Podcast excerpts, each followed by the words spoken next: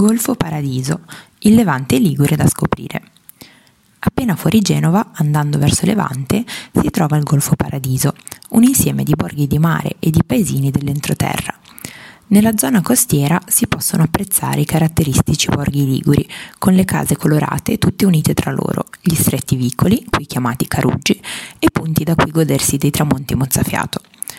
In questa zona terra e mare si fondono in un connubio perfetto, lasciando impressionato chi viene da fuori per come, appena alle spalle del mare, si possano innalzare alture da cui ammirare la Liguria in tutto il suo splendore. Da vedere nel Golfo Paradiso. Il primo comune che si trova uscendo da Genova è Bogliasco, questo paese, che un tempo viveva principalmente grazie alle attività legate al mare, oggi è una meta per genovesi e non per concedersi una giornata in spiaggia o semplicemente per camminare lungo la passeggiata a mare e godersi la pace che regala. Ciò che contraddistingue questa zona è la ridotta presenza di spiagge, in quanto prevalgono le scogliere, da cui è comunque possibile entrare in acqua agevolmente, grazie al supporto di ausili se non si vuole tentare un'entrata più avventurosa con un tuffo. Proseguendo sulla via Aurelia, verso Levante, si attraversano i comuni di Pieve Ligure e Sori. La strada regala splendidi scorci sul mare ed una vista sul monte di Portofino, l'altura che conclude il golfo e termina in mare con una lingua di terra, Punta Chiappa.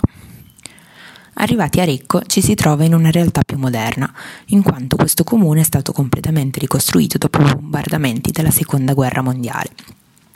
Tra i vari comuni di questa zona, questo è il più grande e offre la possibilità di passeggiare tra vetrine locali. Gli appassionati di surf, inoltre, troveranno una spiaggia dove è possibile approfittare delle onde tutto l'anno. Da qui si può scegliere se proseguire a piedi oppure andare in macchina a Camogli, l'ultima tappa del Golfo Paradiso. La strada pedonale è la stessa su cui passano le auto e anche qui si gode di una splendida vista. In particolare, appena dopo il cimitero di Camogli, si trova un belvedere davvero romantico, affacciato direttamente sul mare. Arrivando a piedi si è subito catapultati nel porticciolo, dove oltre alle barche dei pescatori arriva anche il battello, che permette di raggiungere varie destinazioni godendo di una vista alternativa. Salendo i gradini che portano al sagrato della chiesa, che qui è fatto a Risseux, il tipico mosaico ligure costituito da ciottoli di colori diversi a formare le più svariate fantasie, si trovano due cannoni molto ben conservati e il castello della Dragonara. Andando verso la spiaggia principale ci si trova in un'ampia via pedonale, dove si susseguono focaccerie, ristoranti, bar e negozi di artigianato. Proseguendo lungo questa strada si gode della vista più celebre di Camogli, con la chiesa e le case colorate vicino al molo. Per gli amanti delle feste tradizionali a Camogli ci sono due ricorrenze particolarmente significative, la Sagra del Pesce, che si svolge la seconda domenica di maggio e prevede la frittura del pesce in una padella di 4 metri di diametro, preceduta da un falò e da uno spettacolo di fuochi artificiali, e la Stella Maris, che ricorre la prima domenica di agosto e in cui la sera si concludono i festeggiamenti religiosi con uno spettacolo molto suggestivo, che vede il mare riempirsi di lumini galleggianti e accendersi di nuovo di un nuovo splendore.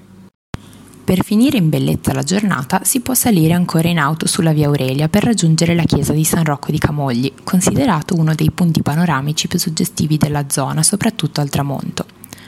Se siete in Liguria non potete assolutamente perdervi la focaccia, in particolare quella con le cipolle. Per entrare davvero nei costumi del luogo bisogna pucciarne una fetta nel cappuccino a colazione. A Recco poi si può trovare un altro tipo di focaccia, la focaccia di Recco, che si può chiamare così solo se si rispettano precise regole.